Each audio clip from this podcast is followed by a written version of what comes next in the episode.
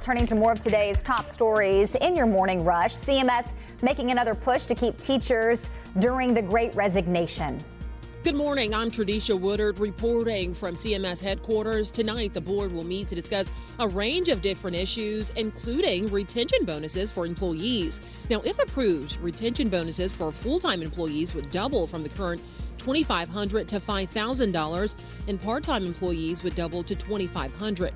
They're also recommending giving guest teachers who help cover classes during staff shortages bonuses under the new plan as well. Two principals from Hawthorne Academy start in new roles with CMS today.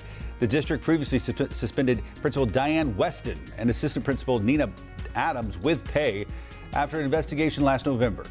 CMS hasn't revealed the reasons for those suspensions. The district tells us both Weston and Adams will start their new jobs today.